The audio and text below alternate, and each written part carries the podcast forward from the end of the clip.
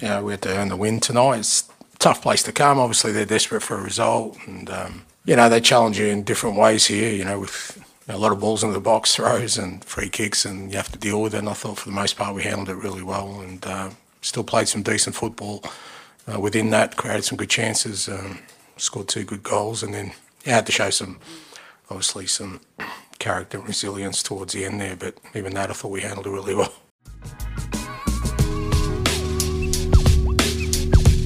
The reason that I'm here is because you know the club is seeking change. He said, well, whether you come or not, you're going to see a completely different first team under me. You know, my hope and my desire and what I'm going to try and do is give our supporters hope and, and belief that we're, um, you know, we're going to embark on something special.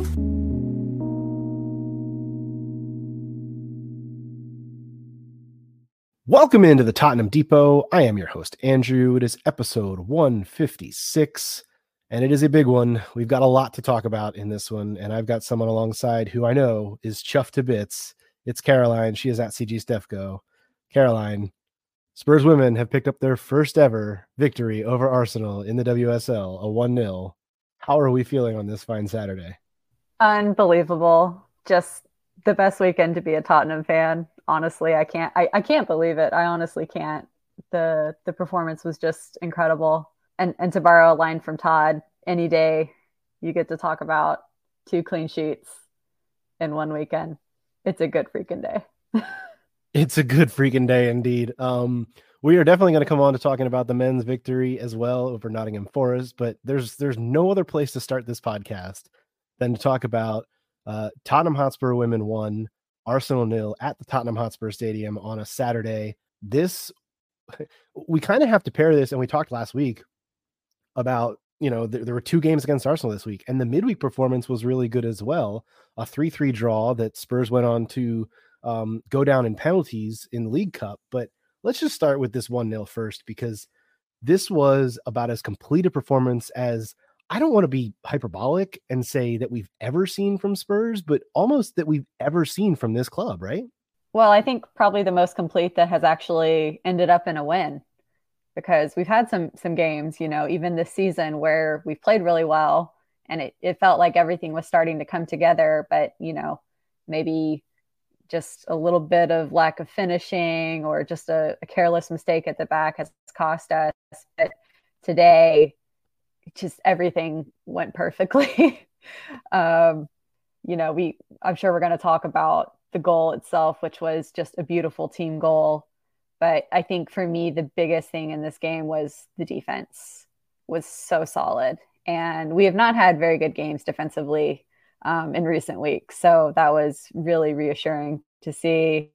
Um, you know, I think Molly Bartrip had a huge game, put in some really important blocks and clearances.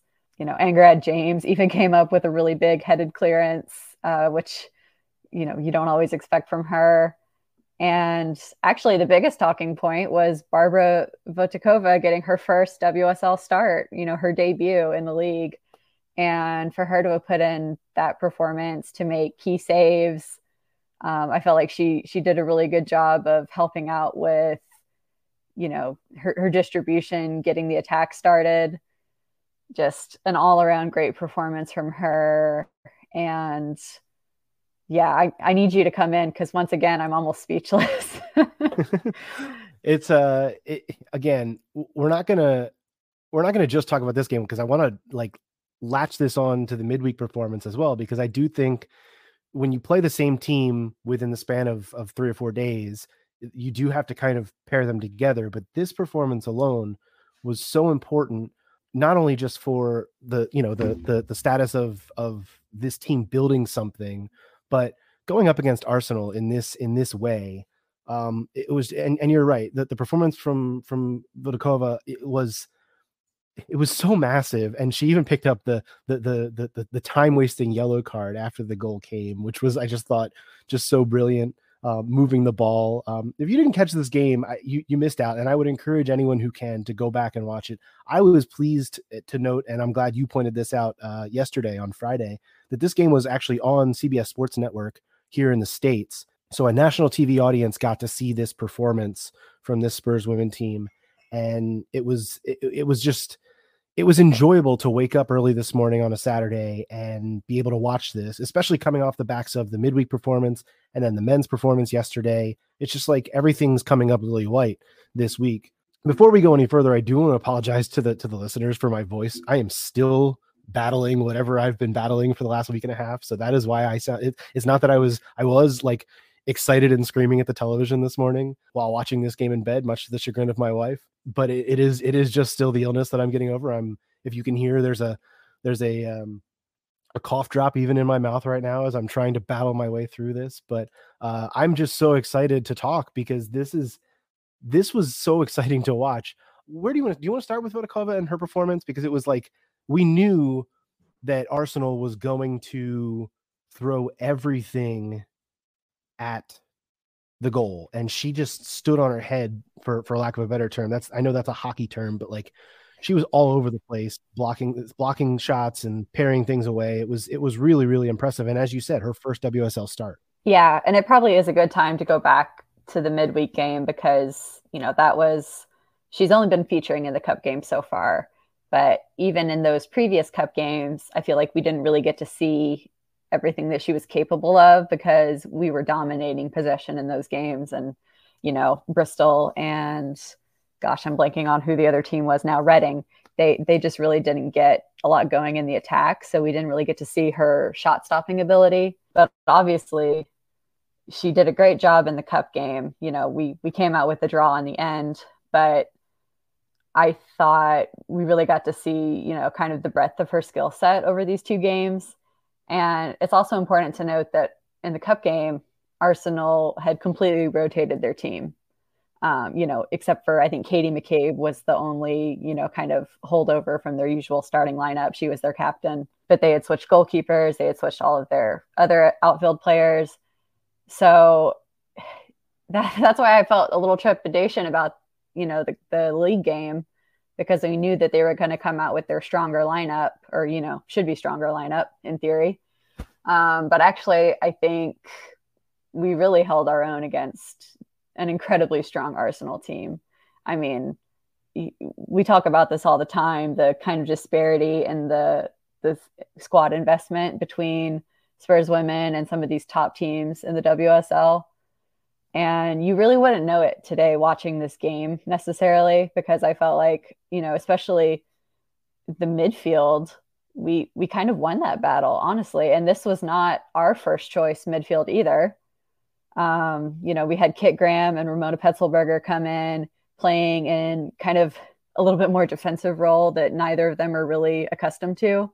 And I thought Kit Graham especially just really showed out today she she was getting every single attack going. And i'm not going to say we had a lot of attacks because clearly you know the possession was tilted in arsenal's favor and you know they outshot us by quite a bit. But um, i thought i thought she was really smart with a lot of her her play. And just by the way do you, do you did you see the shot disparity? Do you know the shot numbers? Did you look at the stat sheet? 31 I, I saw it at the end, but I don't remember 30, the exact number. No. 31 total shots for Arsenal in this match. Um, yeah. Eight of them on target. 60% possession for Arsenal to to Spurs 40. 31 to 5 in terms of total shots. Um, and 8 to 3 in terms of shots on goal. It, it, it was you know, on balance, just as about as lopsided as you could get in terms of the, the, way the field was tilted. If you look at the momentum and everything, but really, it was just that one attack. And it's not even, I don't even think it's proper to call this a smash and grab because Spurs were just playing well defensively throughout. And as you said, that midfield, Clinton, Graham, Bizet was incredible in this match. I thought, and and and she's been on real form, which has been really great to see. And then obviously Martha Thomas just coming through and doing what she does and banging goals. She's been doing it all season long. And I, I don't I don't mean to jump in and cut you off, but like this is this was just the performance of a lifetime from so many of these players. Unfortunately, there was the the Luana Buhler injury early on, um, which for, forced Amy Turner to come on. But aside from that, I, I think the only other thing you can point out is that Beth England got another start, which is great. We love to see it, but we can also see that she's so far off the pace right now, and she's just not up to snuff in terms of her fitness. Um, and I also, you know, I want to say that's kind of also a good thing because you know there's more to come there. You know that a player of Beth England's level can can still grow into this team and the way that it's been playing. And she came off at halftime.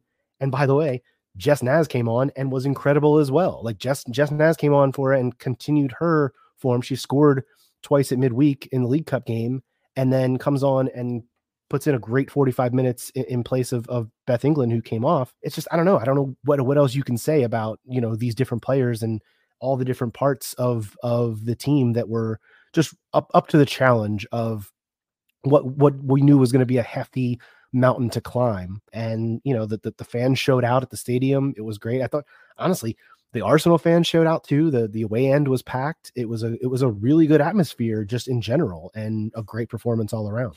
Yeah, and speaking to the fact that, you know, this game was on television here in the US, I I just feel very happy that you know, perhaps people are getting introduced to this team and they really got to see us at our best.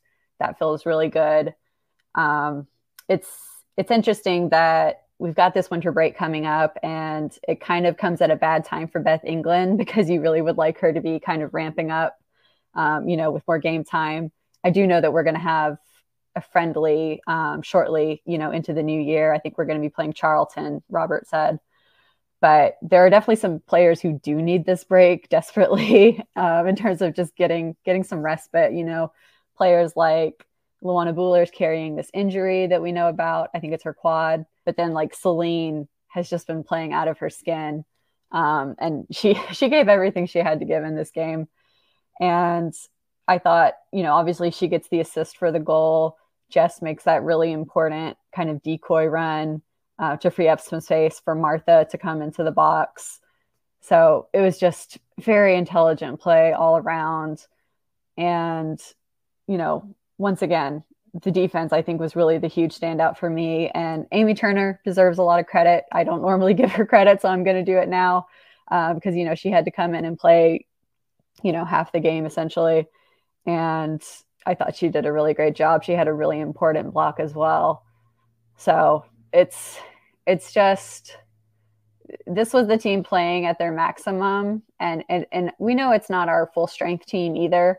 So it feels like there's still opportunity for us to improve upon this performance even. And we were talking you know before the recording about an interview that robert did after the game saying that we've got players coming in you know these deals are already ready to go. They just need to be announced. So to have a little bit of refreshment in the squad is going to be really important and I have we talked about our new signing yet? I don't think we have, right? We we did. We did on the last pod. Okay. Um yes.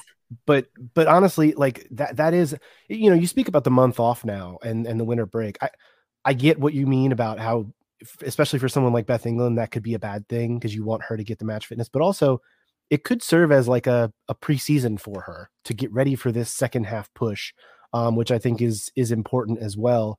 And I also don't want to gloss over the fact that they did earn a point in the League Cup group stage er, midweek, which is a good thing. They're, they're in good position to advance in the League Cup. This this victory puts them firmly in the top half of the table. It prevented Arsenal from going top over Chelsea. Look, eh, we're, we're not going to get over our skis here. Spurs women are still a ways from breaking into that top class of the WSL, but this is the kind of building block type of step that you can look back on, say, in a year or 18 months from now and say, Remember that? That was the start of, you know, the stepping stone to where this team wants to go. And I think that's really important. I don't want to gloss over the goal. If, if you haven't, if you didn't get to watch, get to watch this game or plan on going to watch it back and you think, oh, okay, a 1 0, watch the goal. The goal was such an important team goal. I think there were six or seven players involved in the build up to it in terms of the passing. It was just so brilliant. The cross and Martha Thomas just just slots it in so perfectly. And she is now joint top scorer in the WSL after this goal. It's just, it, it was such a brilliant goal. And it wasn't, it was, I guess you could kind of call it counterattacking, but it was like, you know, it, it, was it was part of the part of the mold for the way that they wanted to play this game. They knew Arsenal were going to come at them. They knew Arsenal were going to have, you know, most of the ball. But honestly, in that final let's call it 20 minutes or so. I mean, the goal came in the 58th minute. So let, really, let's call it the final 30 minutes or so. And then, gosh, there were 11 minutes added on at the end of the game. So really, the final like 40 minutes of this match, Arsenal were throwing everything forward, and I didn't have. I mean, sure, I had that concern that were there was going to be an equalizer, but I felt more confident than I think I ever had watching the way that this team was so disciplined and set up.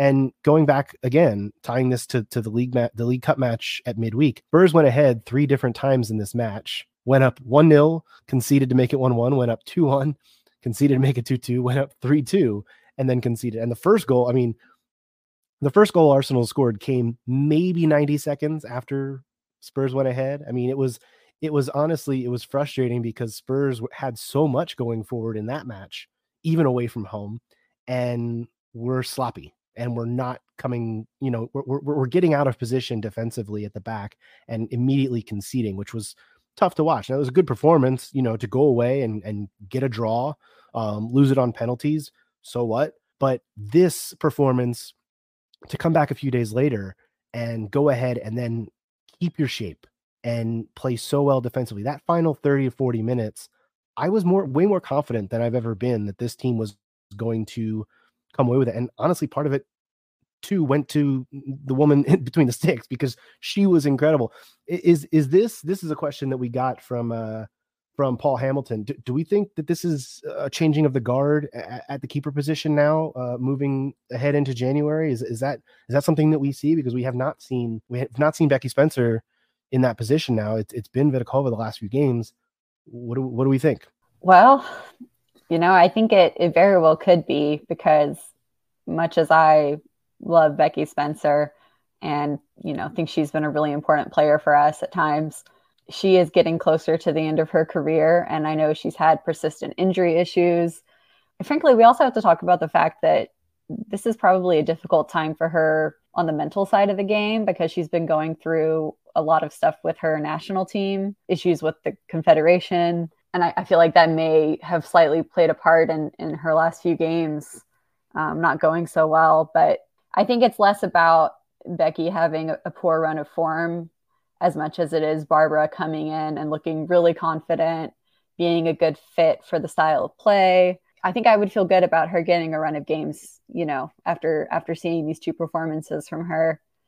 And it, it's obvious that she's a very confident person and player. Um, definitely watch her post game interviews if you haven't yet, because they are a hoot. But yeah, I think that, she has a big opportunity here if, if she wants to take it to to claim that number one spot. Um, and I think that's something that we've kind of needed at Spurs Women for a while because you know in, in recent seasons it was kind of a situation where we were sharing the game load between the keepers, and I think the defense probably would benefit from having a, a consistent presence behind them. Um, and in today's game, it looked like they really had taken some lessons from the midweek cup game you know, things they did not do as well and were able to improve upon them. And just that whole defense working as a unit with Votikova, uh, it was really great. So I, I think I would like to see her get some games. Yeah.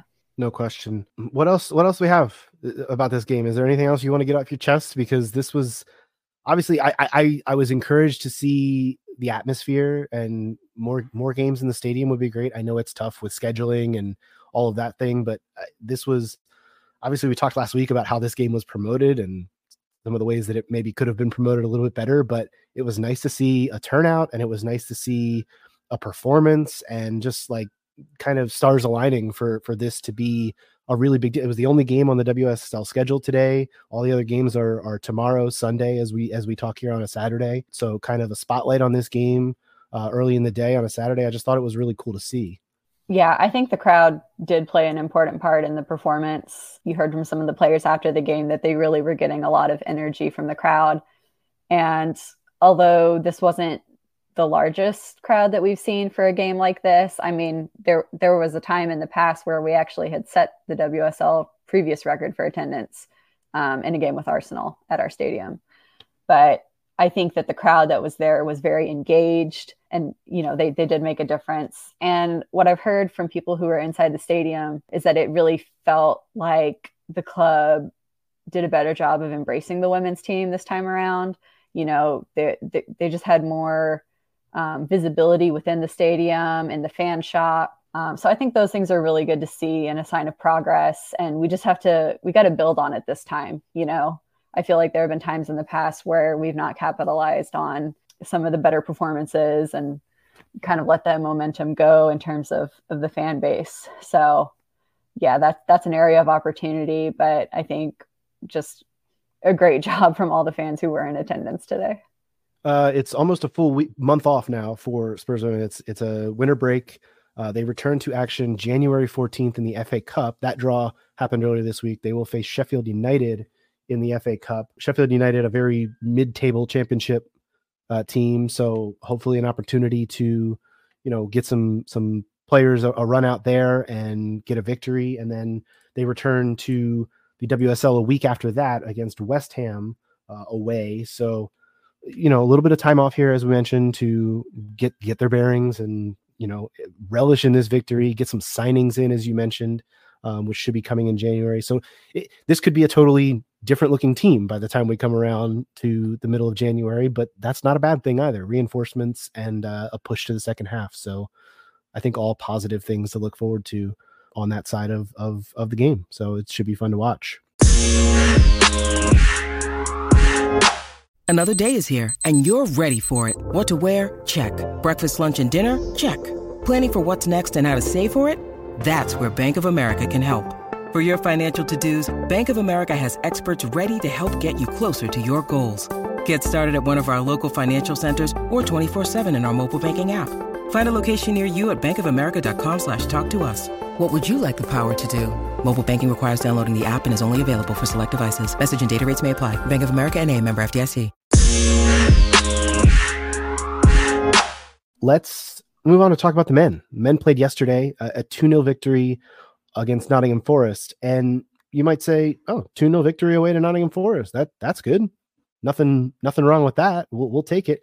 Eh, not so fast. Uh, this this game had a little bit of extra to it and a little bit of um, a little bit of cringe, if you will. There was there was a lot to take from this one. Goals from Richarlison right before the half, and Kulusevski in the second half, uh, which we'll come on to. But I think the big talking point coming out of this has to be Bissouma uh, and picking up yet another red card. I don't. I hate to start with the bad and talk about a 2 0 victory in this context, but um, Bissouma picks up his red card uh, in the 70th minute and forces Spurs to play the final 20 minutes or so a man down and kind of under a lot of pressure from a Nottingham Forest team that frankly did not have a lot going for it and was not very good. Spurs still managed to have 67% of the ball in this game. They you know, didn't they they got outshot however. The XG was pretty close, 1.57 to 135 for for Nottingham Forest. I like I said, I hate to start on this kind of sour grapes note about Bissouma, but we've been talking about Yves Bissouma for months now. Uh not months, weeks in just in terms of his performances. And it seemed like when Pape Matar Sarr came back in the lineup, Bissouma's level had gone a little bit higher, but the disciplinary effect of Bissouma getting another red card, and he will now face a four match ban. Plus, he's going off to to AFCON in January. We're not going to see Bissouma back until February, I would guess. And honestly, I know you and I kind of share this opinion. Probably not a bad thing because he has been a liability, is the best way to put it. Yeah. I mean, liability is exactly the word I've been using to describe him for what feels like weeks now. Um, ever since he he had that first suspension, it feels like his his game has just been I don't know. It's like he's he's very absent minded out there. It's just been kind of careless all around. And you know, I've seen some people complaining about the red card and saying that you know it wasn't malicious and I don't think that really is the point with him. Um, I think it's more just the lack of intent uh, in general around his game. Too many stray passes, giving up possession too easily, and, and opportunities for the opponent to score. You know, off of those moments. So, uh, yeah, I will not be upset to see him out of the side for a few weeks. I honestly think if if he's going to have you know a career at Spurs, he's going to have to put that behind him completely when he comes back. But I, I, I don't know if that's going to happen, honestly. But because of our, you know, midfield depth being kind of obviously shaky with the injuries uh, that we've had this season, I don't think he's likely to leave the club. So um, that kind of is what it is. Definitely not my favorite player. But I agree with you in general about this game. It was not an easy 2 0 win by any means. Um, it's not that Nottingham Forest were really offering anything in a footballing sense, it was just a, the physical element, to be honest. Um, yeah. But I think we were finding that kind of hard to deal with at times. And we, we saw some kind of, you know, brilliance from both Richarlison and Kulusevski, who I think it's good that they're continuing this this run of form that they've been on because, you know, we, we know that, that the squad is very thin right now. So we need those top performers to continue performing. But yeah, Nottingham just pretty embarrassing game from them, to be honest. And they also could not hit the broadside of the barn uh, when they did get shots. So we, we may have gotten a little lucky on a few of those chances that they had that they their finishing was woeful. Yeah, it's interesting. Um, you know, you're you're talking about the fact that uh, it's good to see those performances in spite of everything that went on in the physicality in the game. Uh, look, everyone knows that I'm not one to get on officiating or refereeing decisions, but this game was officiated pretty poorly. Like to be perfectly honest, it was there, were 16 fouls committed by Nottingham Forest. They picked up two yellow cards, uh, and the first of those came in the 82nd minute, the second in the 90th. Spurs had four had 11 total fouls committed and had four yellow cards and the red card before Nottingham Forest had even picked up a yellow. So, and that's not to say that the decision against Bissouma was wrong. It was completely the correct decision. It was a foolish foul. And I think what what hurts about the Bissouma challenge and subsequent red card more than anything is that you're talking about a situation in which you're up 2 0, you're away from home, you have a thin squad, You've already lost Brennan Johnson to injury earlier in the match, which luckily we did hear from Ange Postecoglou in the post game that it was just a cut on his head. There was no concussion. He should hopefully be fine. But that was a scary moment in which you've already, you know, you've already had to make a first half substitute because of an injury. And you're up 2 0. You're just trying to see out a match. And he makes that challenge and causes more stress and more pressure to the rest of the team for the rest for these final 20 or so minutes of the game. It's unnecessary. Um, it was foolish. There's also an Udogie yellow card in there, which again, the officiating was somewhat questionable, but he's he's now going to serve a suspension for picking up a fifth yellow card. Pape Matar Sarr got a yellow card in this game, which I also thought was a fairly questionable yellow card. And Sonny picked up a yellow card in this game, which is just like Sonny never picks up bookings. Um, it was just very a, a bizarrely officiated match, but that's not to take anything away from the red card decision because it was a proper decision. Nottingham Forest did have the ball in the back of the net at one point, yet there were four players clearly offside, and VAR took like a minute and a half to figure that out. Like I said, strangely officiated game, and I'm not one to question officiating very often, but it, for Spurs to get a 2 0 victory in spite of all of those things, I think is important. But we still needed to start and hamper on all of these things that kind of Spurs didn't do great, I think, to start. Right. Yeah. I don't think the officiating helped by any means. And it does feel kind of frustrating that ever since that Liverpool game, it feels like we, we're just getting no calls in our favor. For Nottingham Forest to have gone that long without a yellow card after being that physical, it just it doesn't make sense. And something stinks about that. I know a lot of people pointed out their player Yates constantly onto the ref about wanting yellow cards for us and somehow he didn't get booked for you know dissent himself. So that's a strange one. But yeah, it kind of feels like there have been times this season where, you know, we've had really bad luck with the injuries, but there have also been times when we've made it hard on ourselves, frankly, just from lack of focus, I think, when it comes to those kind of late challenges that we keep seeing. And like I've said in the past, I'm willing to be a little more lenient with a player like Udogie, not just because he's young and still getting used to the league, but also because he's actually contributing something um, going forward, which I feel has not really been the case with Bissouma. So it's it's a little different there for me um, in terms of my perception of them. But yeah, we just we had to go about it the hard way this time, and it doesn't take away the fact that we scored two really great goals. Well, I should say one great goal and one goal kind of gifted to us by Matt Turner. So thank you yeah. to our American compatriot for that one. Um, yes, so, so, salute and and uh, all all blessings to Matt Turner for just being yeah. really really bad, and that that serves you right to, for signing for Arsenal, you jerk. Before we come on to the goals, I do want to I want to zoom out for a second and talk about this disciplinary thing going on with Spurs because obviously we saw Romero serve a ban, We're going to see Udogie go out, as I said. The yellow cards are piling up and the red cards are obviously piling up. We're going to see Bissouma serve a second red card ban. And I was thinking about this, and they even talked about this a little bit in the post match uh, on NBC here in the States. I can't remember who the pundits were. I think it was Tim Howard and maybe Danny Higginbotham. I can't remember. But there was a discussion about this kind of record that Spurs are, are, are building up in terms of discipline. And it, I had thought about it even before I saw their conversation. But is is there something to be said for quote unquote Ange ball causing more of the more of this disciplinary record because this team is going forward and being so front footed and it's causing them to be more out of position and causing them to have to put in more rash challenges and pick up bookings or is do we just have a bunch of bird brains in this team right now? Like do we just have a bunch of players who are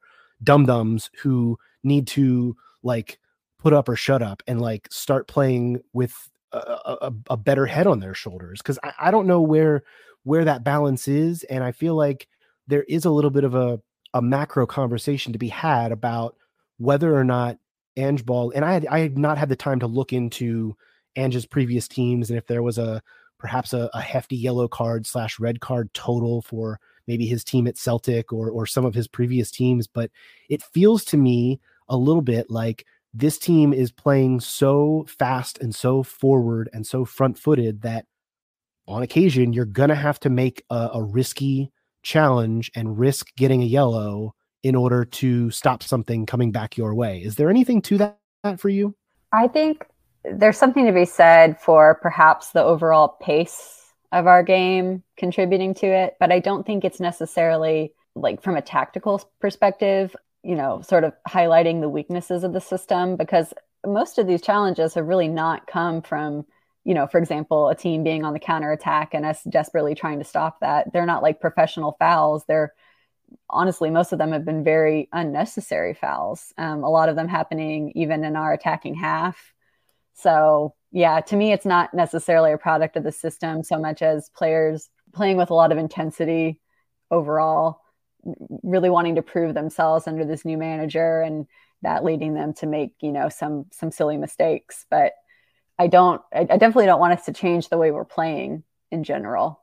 Um, i think that would be the wrong takeaway uh, to take out of this sort of disciplinary fiasco i think it's more just the individual players needing to take some responsibility for themselves and you know tighten up that aspect of their their personal game I think there's also something to be said for the thinness of the squad in general, like emphasizing the fact that you know you lose Romero for for three matches in, in, at a crucial point of the season, and you don't really have like at one point we were playing Emerson Royal at right center back, which is not ideal. And credit to Emerson, like he he did an okay job in that role, like but not an ideal setup because we're so thin at center back. Van de Ven's injury contributed to that. James Maddison's injury contributes to problems in the midfield.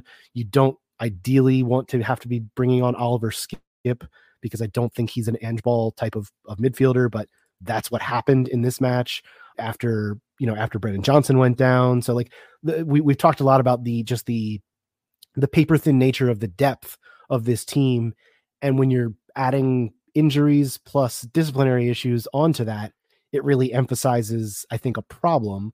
Whereas you know if this team had the depth of like Manchester City or you know some of these other teams that have really dumped a lot of money in, I think it would be less of an issue.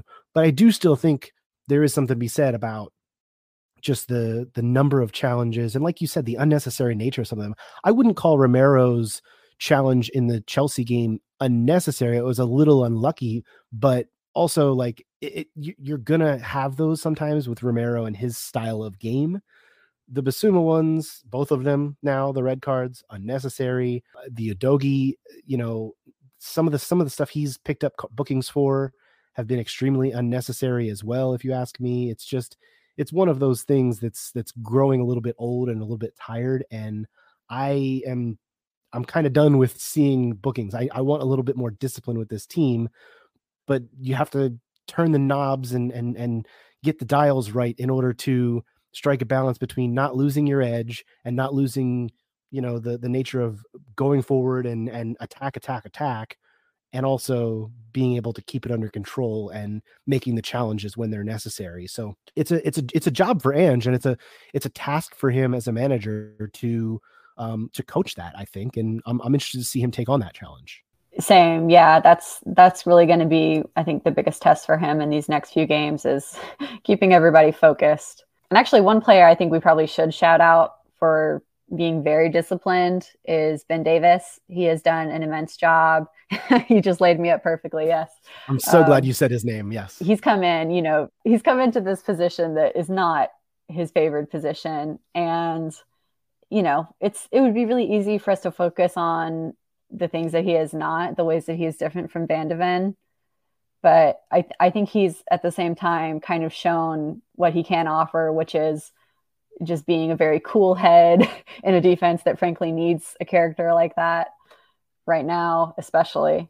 And you know, he's he's come up with some big moments in the last few games. So I'm I'm happy to see him performing well and, you know, kind of like with the women's team talking about players taking their moments to get into the lineup and and running with them. I think he's done that.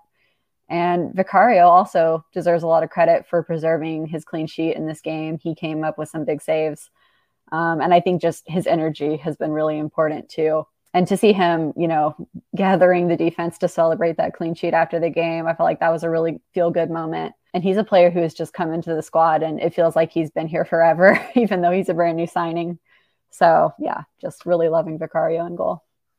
And by the way, I, I totally glossed over the fact that Ben Davies also picked up a yellow card in this match, although it was just his first of the season and we are now 17 games in. So we're, we're getting close to the reset in we'll terms of being it. halfway through the season. we'll, we'll, we'll allow the one, especially when the, the cards were were being doled out uh, in this match in kind of a very strange manner. That was that was the thing about the officiating. I thought that this match there were so many fouls that were being allowed, and then all of a sudden the cards just started getting pulled out. It was very um, I don't know, it was very strange. So I wasn't fully prepared for that when when it comes to the injury to Brennan Johnson, before we come on to the goals, and I do want to talk about the goals because they were important. The injury to Brennan Johnson happens. What was your thought on the sub? Because Oliver Skipp comes in and moves Kulusevski out to the wing instead of keeping him centrally, maybe bringing in, I don't know, Bryan Gil instead to replace Johnson. What was your thought on that? Would you would, were you okay with that move? I was okay with it because you know we've just got done talking about players needing to kind of focus in and that is sometimes the complaint I have about Skipp is that he can be a little wild, for lack of a better word. But I felt like he he really reined it in in this game, and he didn't try to do anything, you know, risky. He was just very much trying to keep an even even keel because um, I think our midfield needed a little bit of that in this game, especially with it being such a tense environment with this very physical game from Nottingham Forest. You know, I, I appreciated that he brought that approach in this game. But also, I think Kulusevski going back out to the wing, I've loved seeing him in the central role, but he still can be really effective out there, especially against a team like Nottingham Forest, where you know we might need that kind of laser precision cross, uh, like we saw for Richie's header for the first goal.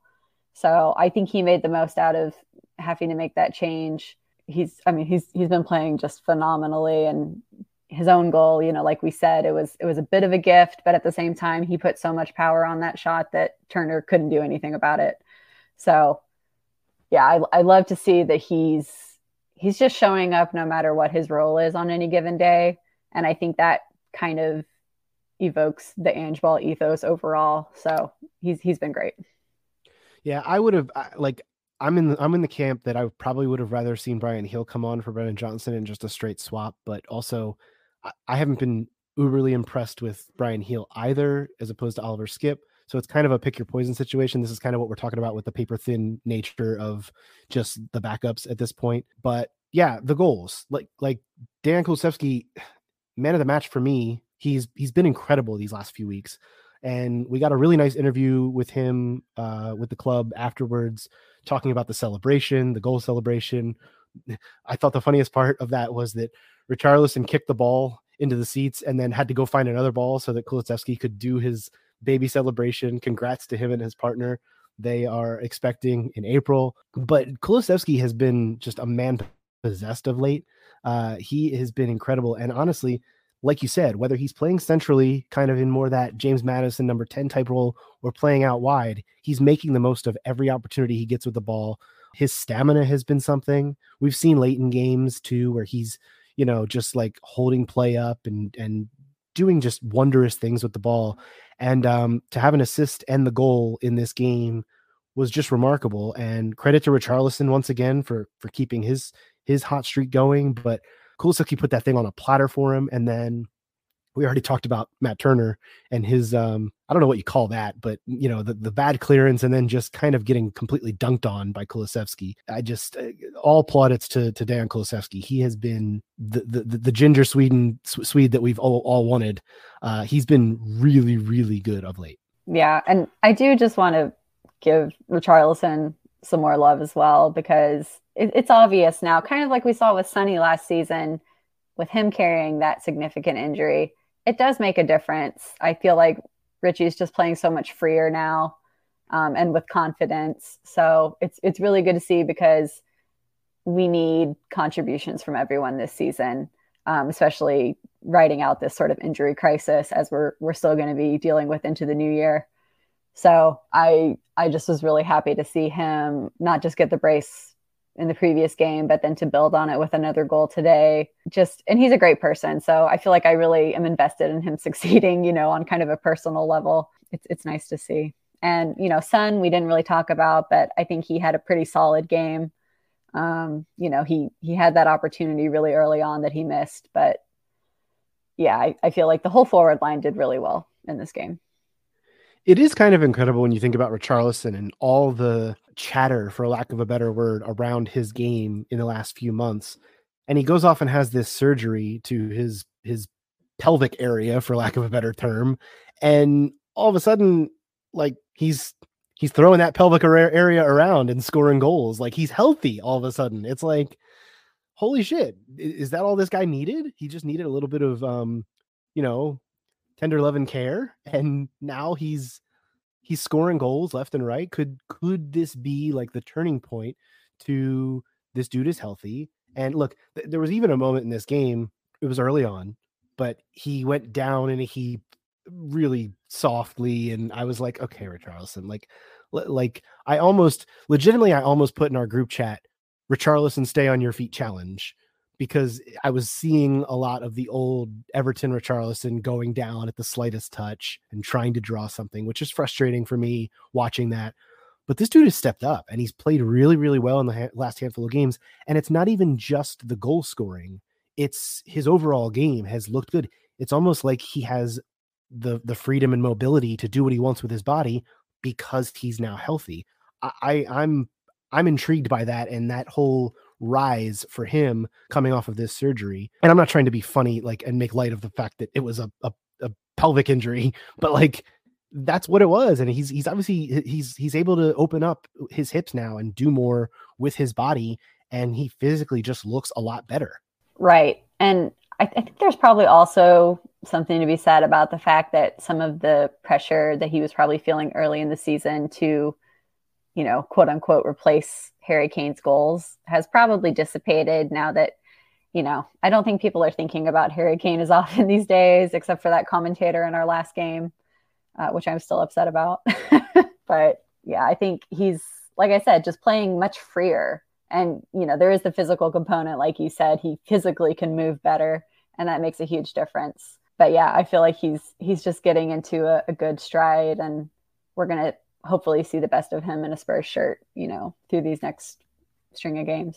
There's no question about it. We got another question from Paul Hamilton going back to that midfield and let's let's just kind of talk about that looking forward now because we're coming up on, you know, the holiday fixtures. There will be games here. Bissouma's going to miss 4 uh, and then obviously it will be into January. We'll have not only AFCON, but we'll have the Asian Cup there's going to be a lot of moving parts here in the next handful of weeks.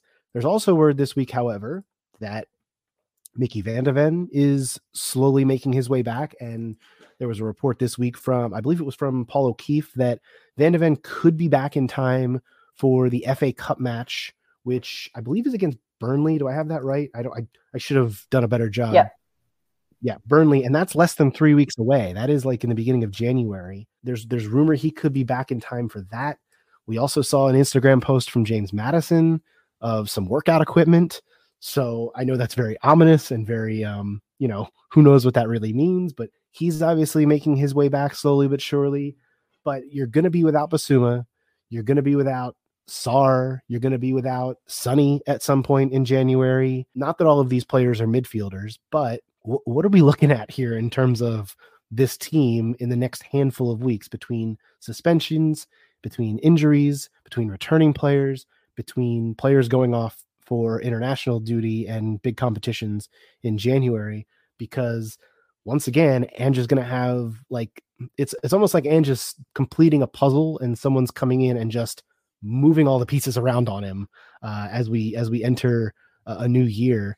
What do you what do you what are you looking at in terms of this team? Because I do not really like the idea, to be completely honest, of running Oliver Skipp and Pierre Emile Højbjerg out in a in a midfield together. But it kind of sounds like that might be on the horizon in some games. It might be.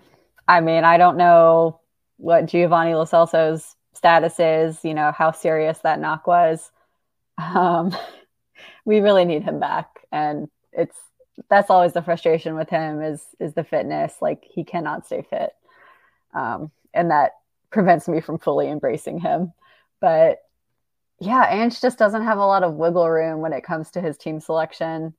And, you know, these two newest suspensions certainly don't help because we got a situation where Ben Davies is already filling in at left center back. so we can't have him going out to, to fullback like you would usually, you know, assume would be the swap when Udogie is out. Um, so it's going to have to be Royal, I feel like, because we've seen that Eric Dier just is not a good fit for what we're doing anymore. Even though he was on the bench again for this game. Uh, yeah, he was at least healthy, healthy, healthy enough for that. Yeah. Yeah, I mean, at least he's like he's a, a a last resort, I suppose. But yeah, the midfield I think is the thing that that really kind of scares me in terms of you know having players out for the regional tournaments because you know I think we're going to miss Son hugely, of course, but we've we've been getting really good performances out of the other forwards lately, so I feel kind of like we can deal with that for a while. But I think having Sarr out is going to be a big miss. And actually, that's where having Van de Ven coming back is going to be really important in terms of, I think, just his his recovery pace. We're really going to need it because I feel like we're going to have some scary moments where the Højbjerg Skipp midfield looks a little dicey and loses possession. I I don't envy Ange. I feel like he's being dealt every possible challenge in his first year with Spurs. Um, and for the most part, I think he's he's handled it pretty well. Sometimes I have questions about the substitution strategy, especially in terms of like we know the squad is thin and there are players who who have been playing significant minutes. You know, Son is a good example of that. Kulusevski, and I know we don't have ideal options to replace them necessarily, but it's going to come to a time, especially as you know the the that stretch in the new year where we're missing so many players. Like it's, ugh, I just don't even want to think about it. Really, it's stressing me out. I will say that the fixture congestion could be worse over the next six weeks or so. There are only six games between now and the end of January, uh, and that includes the FA Cup match. So it's it's Everton next weekend, the 23rd of December at home. Then it's a trip to Brighton uh, the following Thursday. No Boxing Day game for Spurs, but they play on the 28th instead on Thursday away to Brighton. Then they turn around and play New Year's Eve that Sunday at home against Bournemouth. The FA Cup game is the 5th of January. Then there's not another match until the 14th of January. That's the Man United trip. After that, it's a match on the 31st against Brentford. So it, there's only six games between now and the end of January.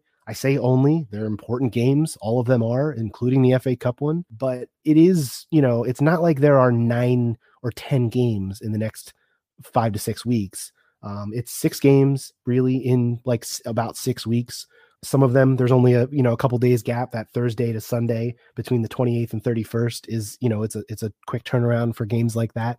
But everybody's dealing with this. You know, all, all the teams are playing a lot of games, and uh, everybody's going to be in the cup, and you know it, it's it's a challenge for Ange for sure, especially with suspensions and injuries. But January could look worse. There, as of right now, like literally, there are only three games on the calendar in January. So if we're talking about losing Son and Sarr and Bissouma, and I feel like I'm missing somebody still, but maybe I'm not. Maybe it's just those three that are going on international duty. But but honestly, like between suspensions, injuries, players coming back, like I'm excited uh, about the prospect of Van de Ven and Maddison returning to this team, but also I don't want them rushing back because you know you don't want, especially with the types of injuries that they picked up, you don't want them rushing back and re-injuring something. So you're to have to ease them in. It's just everybody's to have to be rowing the boat here and and you know dragging this team through the next handful of weeks. But I'm excited to see it. I'm excited for you know the challenge. And honestly, none of these games are you know a trip to Brighton is tough, obviously, and a trip to Man United is you know in in the middle of January is probably a challenge as well. But None of these other games are super daunting, and a lot of them are at home as well. You're getting Everton at home next week. You're getting Bournemouth. You're getting the F- FA Cup game against Burnley at home. It's not a trip to Turf Moor, luckily, in the FA Cup, which in the in, in January is always you know a difficult one. So a lot of these games are home as well, which I think is um you know is a good thing, and hopefully the fans can be there to to back them the whole way. And it should be it should be a trip. It should be a trip over these next few weeks to see what Ange can can come up with to to piece together this puzzle of uh and obviously January two brings the possibility of signings. So Ange has already talked about the fact that they are going to be out there looking for a new center back. Um, I would love to have another midfielder, especially one that can perhaps do a little bit of what Yves Bissouma can do, minus the kicking people in the shins. And obviously, I think this team could could use another attacker as well. Like, like we've had one window with Ange. A second one is going to be an opportunity to build on what has already happened, and I'm I'm excited for that prospect as well. As, as, as little as I like to talk about transfers, I'm ready for some some reinforcement. We talked about it on the women's side; like they've already done a lot of that work. The men's side needs it too. They need um they need reinforcements for this project, as both these teams are you know on the ascent yeah, I just hope they get the business done as quickly as the women's team appears to be doing because there's there's no time to waste, quite literally. But I think you're right. The fixtures that we have coming up, the schedule could be a lot worse. And we also have to remember that, you know, I don't want to jinx our players who are out on international duty then, but there's no guarantee that they're going to play the full tournament, so there's there's always a chance we could get them back earlier than expected. But I think that Brighton game is probably going to be the toughest one, and there's always a chance that United could be getting a new manager boost. Who knows? Um, it's kind of up in the air, but yeah, I think. Yeah, I but if it's Graham Potter, is it really an is it really a boost? Is it really a yeah, boost? not really. No. Let's be honest. Yeah.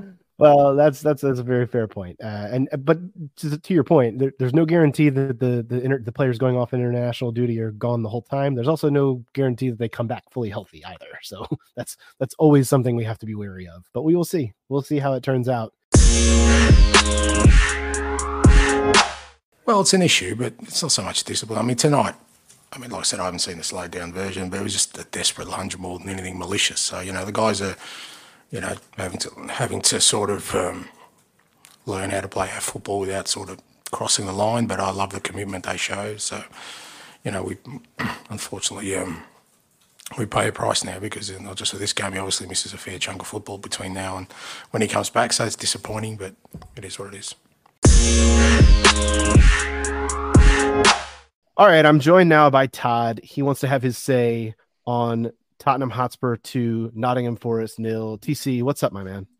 Oh, you know, any day, any day, my man, that you can overcome uh, another Michael Oliver hatchet job on our season uh, to come away with three points is a good fucking day. So, you know, I'm not not mad at that. So, for those who don't know, Michael Oliver was the VAR official that sent off Bissouma. Uh, I, was going to say, wait a second. Jarred Gillett was the referee. What are yeah, we talking about? Uh-huh. Michael Oliver was the VAR official, and the reason why we're in the position that we're in yet again. Um, the reason why a bunch of stuff did and didn't get looked at yesterday. A bunch of reason why we're e- we even know the name of fucking Yates uh, is because of Michael Oliver. So um, have yourself a fine day, uh, PGMOL, and uh, a fine weekend. By the way, that things played out today. So that's always good times. Don't want to stick, uh, you know, too much uh, uh, time there, Andrew, but definitely wanted to lead with that just so people know what's up.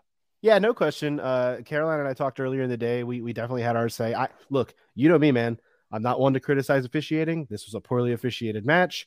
Aside from what I'll say was, I think a deserved red card, and you can you can disagree with that if you want to, but I think Bissouma, and that's where we kind of started our conversation.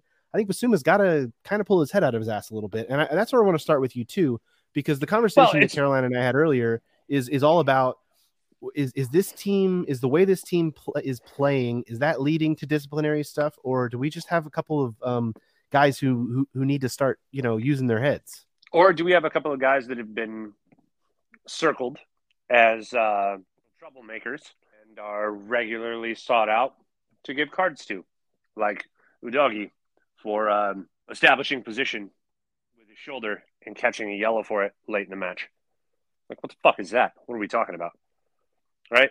You know, Yves Bissouma seven yellow cards and two red cards in 15 matches this season is not good. And you know, at a certain point in time, officiating aside, you kind of have to take responsibility for your style of play. And I put that squarely at the feet of Yves Bissouma. Unfortunately, um, he's going to get about two months to think about his actions before he gets to play in a Premier League match again. Um, and so hopefully he figures his shit out. Am I going to am I going to let the officials off the hook for being shit yet again? No. Am I going to continue to bang on about narrative affirming decisions and about the fact that there's no consistency uh, amongst the PGMOL? Uh, absolutely. And the reason why is because that Bissouma red card, just as it may have been, straight leg stomped on today, didn't even see a card. You look at the Eddie Nketiah issue against Vicario earlier in the season, didn't even get a foul. Like the thing is, is that we're not looking at a consistent set of rules that the game is being governed by. It's very subjective, referee to referee, situation to situation, team to team, player to player. And, and unfortunately, that is ineffective. And when you have a, a system like VAR in place that's supposed to mitigate those mistakes, and then instead, it not only inflames a lot of those mistakes, but then on simple instances where it should be an open and shut case to everybody and their mom who can see it from home, like, I don't know, four guys being offside for that goal attempt by those clowns yesterday. Um, it takes five minutes to figure it out and makes everybody clench their buttholes to make sure that they're not missing something. And I don't think that that's effective either. So, was it a red card on Bissouma? Yeah, probably. Though I don't know that when I looked at it, I went, "Oh shit, he's gone." but the frustrating part is not the call, but it's the lack of consistency in the calls around very similar instances throughout the league this year. Bissouma has to take responsibility for his actions, and I think, as I mentioned on this pod, uh, you know, in, in, previous months, as Bissouma was sitting uh, for various and sundry issues, a, a, lot of those yellow cards were pullback fouls, especially like the first five. A lot of them were just pullback fouls, where he's just pulling people from behind or tackling from behind. Um, and so I, I, definitely think that there are certain aspects of that can be coached out of the game. Didn't we have an issue where Bissouma fucking two footed somebody in like the Brighton match or something and didn't get a card, though he should have? Like, this is a systemic issue on his part. And, it, I don't think that, that that can be overlooked. Now, the most infuriating part about this is that Bentancur is still out for however long Bentancur is out. And so we're going to look at another PH situation uh, especially with Udogie na- out now. We're going to see Emerson Royal thrust back into action uh, at either center back or left back, which are neither one of the positions that I want to see Emerson Royal playing for the team. And so that makes it difficult. There's so many situational things that go on today. Like, for example, the faux red card that was given to Raul Jimenez's ass in the Newcastle match today that uh, happened super early in the match and basically opened the door for Newcastle, who have been wildly depleted, to keep pace in the Premier League because they were basically gifted three points today. Well, so Raul Jimenez also like goes flying through the air uncontrollably. That was like kind of insane. Like he, yeah, you would think a guy like foul, that. You, you would think a guy like that had a little bit more control saw the foul that was on Raul Jimenez about three or four minutes earlier in that match that was a blatant miss by the referee, you probably might understand a little bit better why Raul went ass first in that. Though showing your whole ass in a Premier League match is never a win. It's just interesting where again narrative affirming decisions afford them you know present themselves and, and, referees are more than willing to take them. We'll put it that way. All right officiating stuff aside we've kind of gotten a lot of that out of the way. Your, your mm-hmm. take on the game itself. Um let's let's let's talk let's talk Deki first because for sure. me he was he was incredible. Um an assist a goal embarrassed Matt Turner as Matt Turner deserved to be embarrassed. Um, just Absolutely. give me give me your roundabout. You know, this was not a great performance. I feel like from Spurs, but it's like one of those where, despite the officiating stuff, despite a lackluster performance, it's a second straight win on the bounce and positive things going into you know the holiday fixture list. I see. I, I totally disagree. I feel like this was a, an absolutely outstanding and gritty performance by statistically the best road team in the Premier League so I, I, honestly like as I was looking at this match, you, you, have Brennan Johnson, who's supposed to be the star boy, returned, get clobbered early on, not a foul by the way, get clobbered early on and have to go off.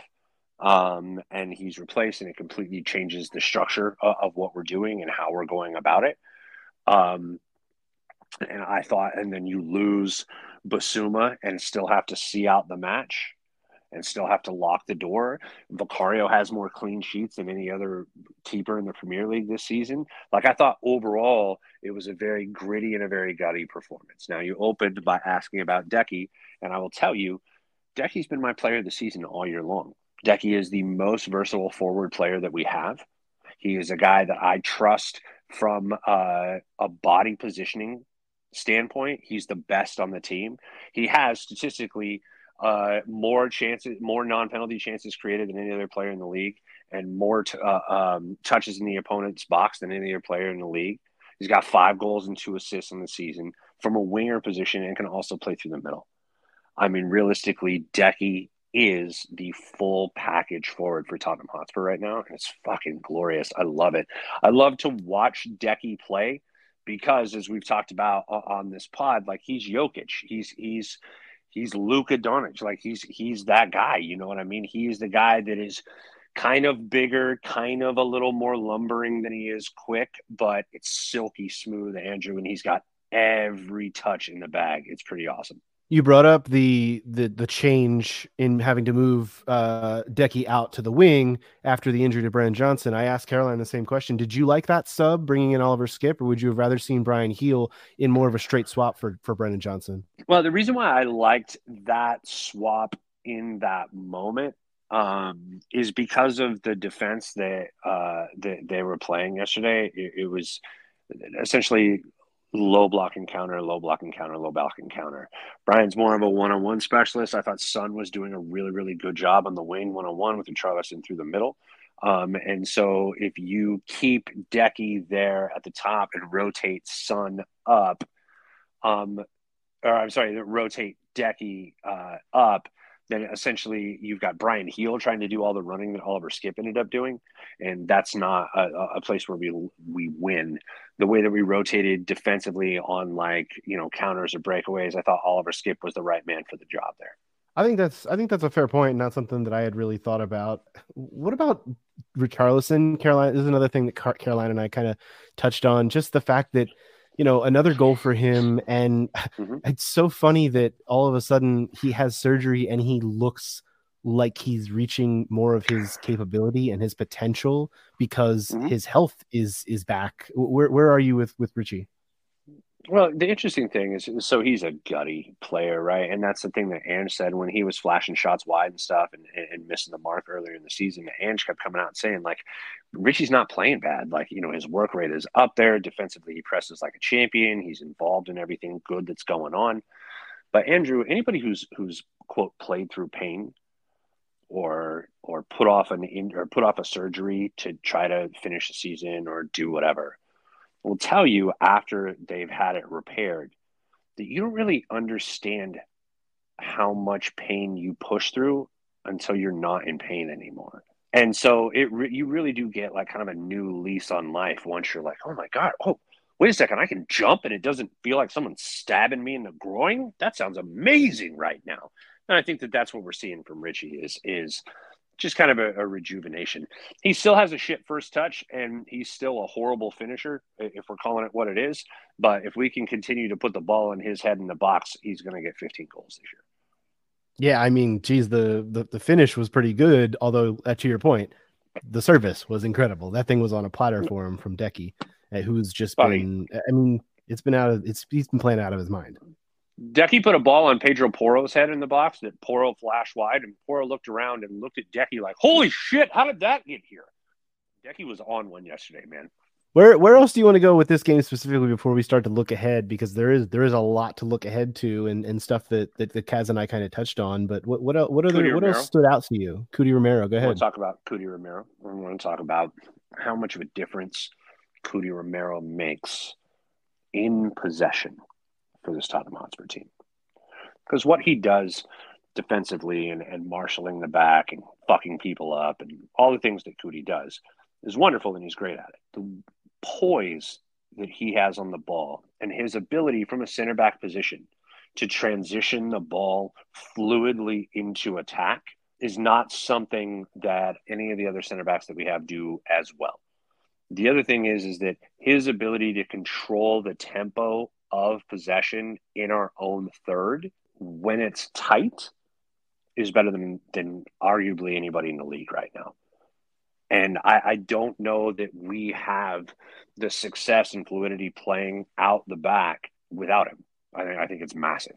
Oh, I think we saw that. It, yeah, more power. Yes, thank you for thank you for saying his name. His name was said earlier in this pod as well, which I appreciated, uh, and not by me first. So I love that. Mm-hmm. Um, I I think you're right, and we saw we saw Cuti's absence obviously in the games that he missed after the red card against Chelsea, and we did see just a difference in the, that ability to play it out the back, and that's something this team obviously likes to do, and when it's able to do, can can push forward and can just be more be more calm. I mean, look, Nottingham Forest did not present a lot of um, attacking prowess, if you will, but when they did, you knew you had Cuti there to calm things down and to step forward and step out and do good things. And I, I think that's um, that's kind of always appreciated, if you ask me. I mean, he's just he's always kind of a presence there. And with the news that, uh, or at least the report that Micky Van de Ven could be a little bit less than three weeks away from a return. Maybe we get that that glorious center back partnership back. Uh, not that, as you mentioned, not that Ben Davies has been a problem on the left side. He's uh, he's been quite good, but there there is a a level of health that this team is looking to start to try and get to. And we even saw James Maddison posting some things about you know with some workout equipment uh, the, the health of this team is on the uprise as well, despite suspensions and players going off to AFCON and and the Asian Championships. Like there's a lot of of stuff in the weeks ahead um going forward. We got to get through this hope. boxing list. We got to get through this this Boxing Day fixture list. Like the, the end of the year fixture list is such a fucking mess right now. If you want to read them off to the folks just so they know, it's wild stuff. Well, I'll tell you, Caroline and I went over it a little bit earlier. So, not to repeat it for, for the listeners, but I want you to, to recognize this too. It, it's actually not as bad as you might think because there are only between now and the end of January six games. So that's about six weeks, and there's only six games. Did you say now? Did you say now in the end of January? Yes. How many of those are between now and the end of December, though? Well, there are only three between now and the end of December because there's three only three matches in the month of January. Now there is a little bit of congestion there in terms of when those games are played, but you've got next Saturday. A little bit of congestion. Just a little bit, honestly. And and and then let me read it off to you. Okay. Because uh, and this will be good for the listeners because I want you to want they, they they heard this, but I want them to hear your reaction to this. You've got next Saturday against Everton at home. Then you have a Thursday trip on the 28th. You don't play Boxing Day. You have the the game on the 28th away to Brighton. That's a tough trip, but you know, that is what it is. It's a Thursday game. Then you play the following Sunday, December 31st, New Year's Eve, back at home against Bournemouth.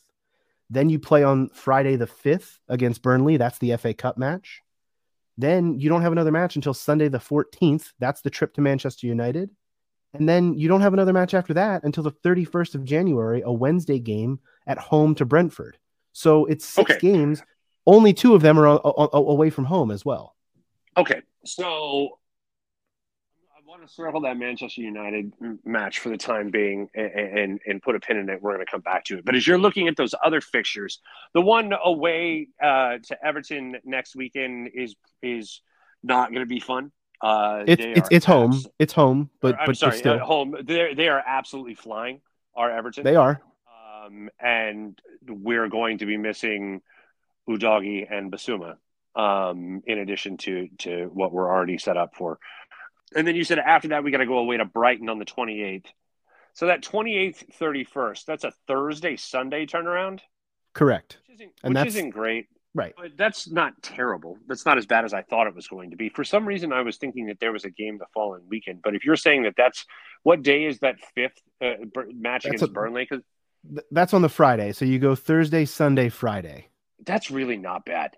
That's really It's you're not. absolutely right. You're absolutely right. As I looked at that on the calendar, it was a lot worse than I thought. And you're saying that there's a two, so there's an international break in January there anyway, which is nice. That Manchester United match is is pretty messy. We're going to be without Sarr, Bissouma, and Son just from international duty. And there's no everybody's circling that Burnley match for Maddison and Van de Ven. Well, for We're- Van de Ven, where I, I I I think Maddison's a little bit behind Van de Ven, and and we don't know Okay. that for sure with Van de Ven either, but there's a possibility of it. So Do we have any idea how long Bentancur is going to be out, or when he's going to be back, or if we're going to see I- him? Has we heard anything, Andrew? I I think the rumor is that that's more of looking toward February, not not a January thing. So yeah, it, it's tough, man. But it could be. Uh, my only point is, it could be a lot worse. You're looking at six games in six weeks, and sure, there's a couple of them that are a little tighter, but there's some gaps there too. That Man United game is sandwiched between a game. It's on the 14th, and it's sandwiched between games on the 5th and the 31st. So there's a gap there. And while yes, you're going to be missing some of these key players, not only in your midfield but also Our with- best with finisher, our best midfielder, Yeah. and our best defensive back. Yes, 100%. But that, th- th- this is the hand you're dealt. And uh, the, the job now is for Ange to come up with a solution and come up with, you know, a plan for that. So, Okay, so pause. I, I think that that's a great segue right now. What type of reinforcements is Ange going to get early in the January window so that we can actually do something with that Man United or that? Did you say Bournemouth on the thirty first match? Uh, it's Brentford on the 31st. Brentford the Bournemouth game. Or I'm sorry. I'm sorry. Brent, Brent, Bournemouth is actually on December 31st. Brentford on Right. January 31st. But, but regardless, Okay. ah, y- y- yes, er- er, I think the keyword you use there that we are unsure about is early. And I know we know that they're targeting a center back. We know that there could be there. w- We would love for there to be help in in the midfield and as well as as in attack, but we just don't know at this point. You know, we, we, we we've heard about signings on the women's side that haven't been announced. We haven't heard about that on the men's side, and we don't know. No, we haven't what- heard what anything. It's been so. This window has been so hush from everybody involved.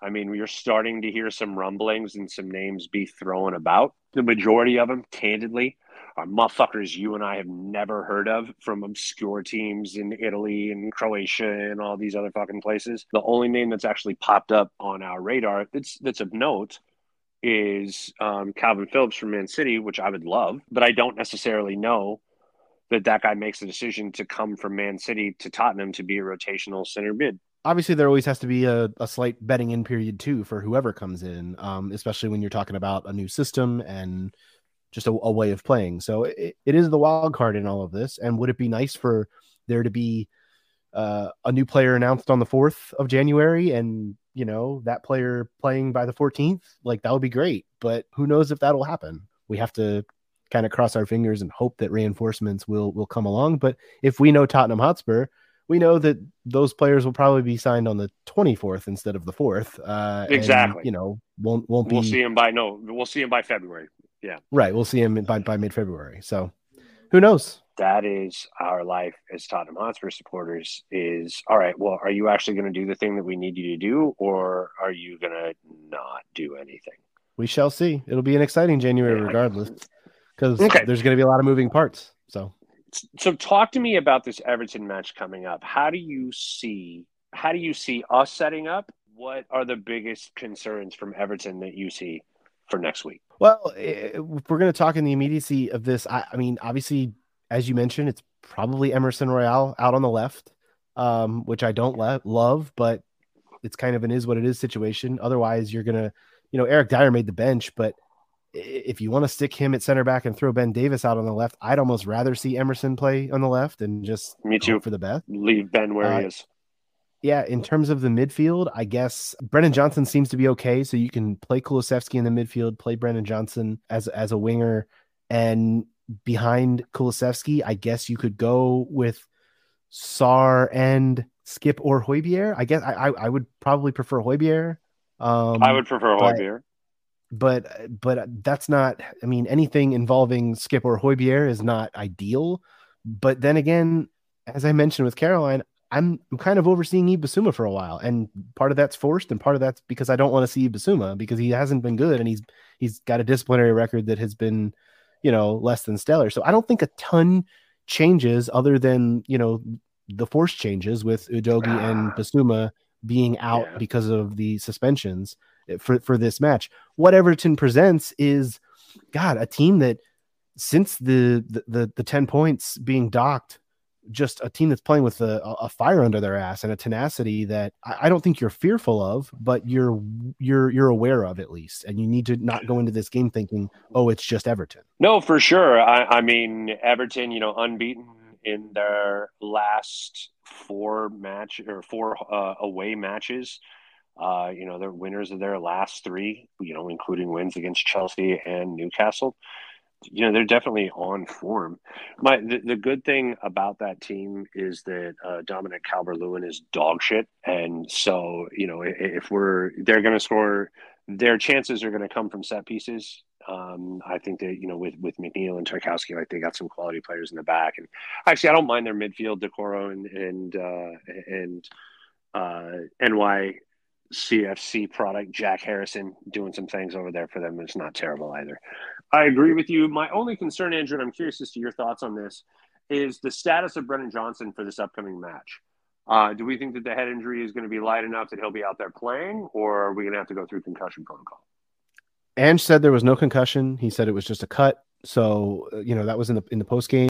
Um, it seems that. like he's going to be fine. So okay. Uh, you know you can never you can never be sure about those kinds of things, but certainly with you know a little more than a week uh, since the game played yesterday, Friday to next Saturday, you would you would think he will be okay. Patch him up and and you know get him out there. If not, it it it it could be.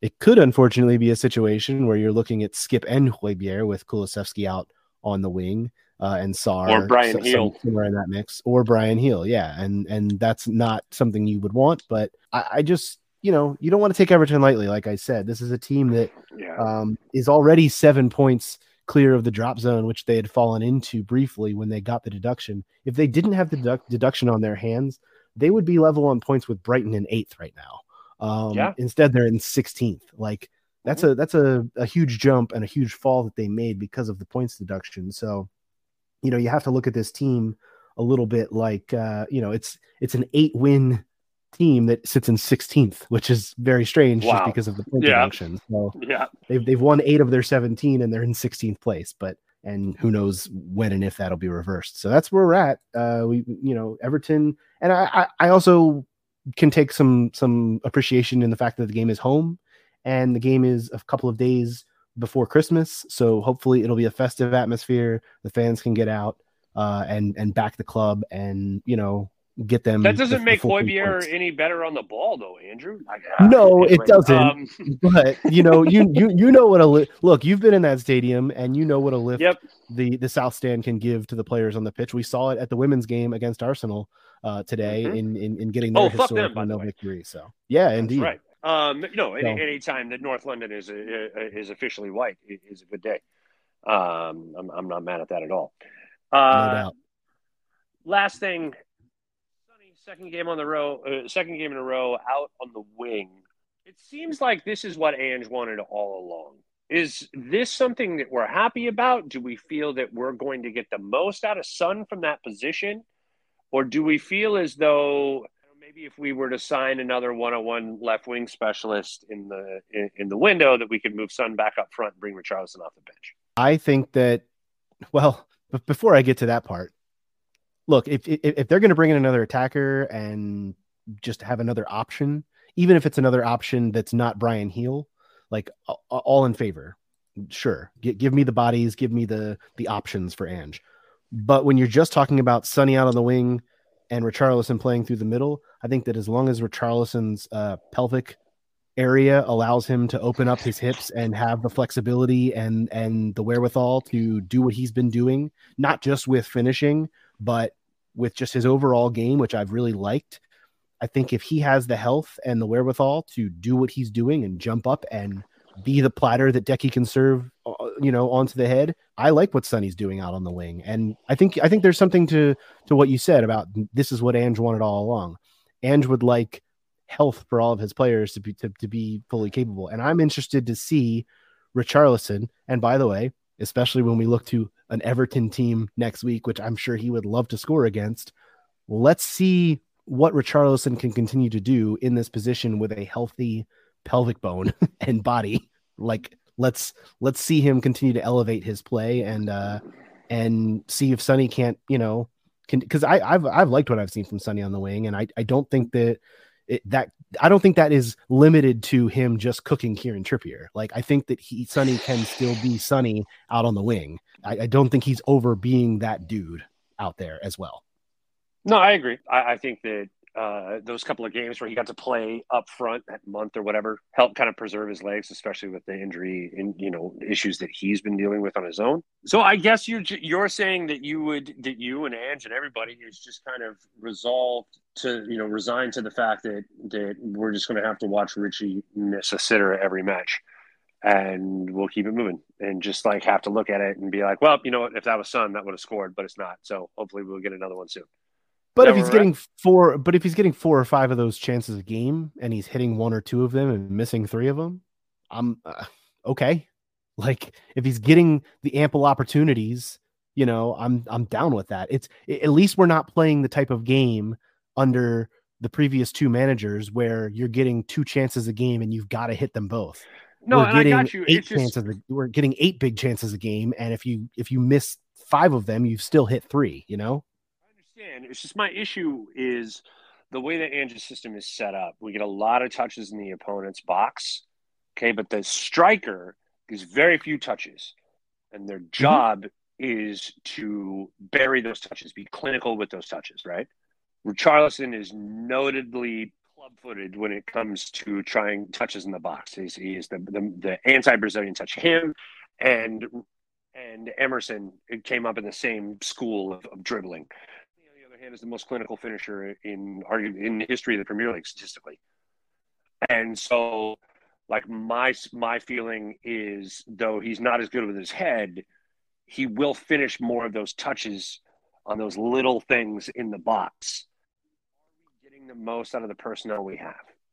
I think, uh, yeah, I, I think we need to give Richarlison a little bit more leeway with his full health now in in in check. Hopefully, uh, to prove that he can, because he doesn't need to touch the ball a lot in the box. That, that's not what a striker does in Ange's system. He just needs to be there to, you know, to finish. And if he can continue to finish at the rate that he has in the past couple of matches since he's returned to full fitness, uh, thumbs up from me. I'm I'm on board with with with his finishing rate right now. okay, I am going to take this two game sample size as long uh, with you. Yeah. And, and we're going to say that right, this is healthy games. Richarlison and this is what we get. I'm with you. It's three, it's three goals in two games, man. And I get that it's a, uh, only a two game sample size, but if, if it continues, long may it continue, you know, let, let that, let that, let that be the case. Uh, that's going to do it for this edition of the Tottenham Depot. TC, thanks so much for jumping on with me, my friend. You can follow him at TC underscore show. You can follow Caroline at CG Stefko. Follow me at A Stetka. Follow us at Tottenham Depot and leave us a rating and review on your podcast app of choice. We'll be back with you next week following that Everton match. And uh, as we barrel toward the holidays, we say, as always, come on, you Spurs. Come on, you Spurs.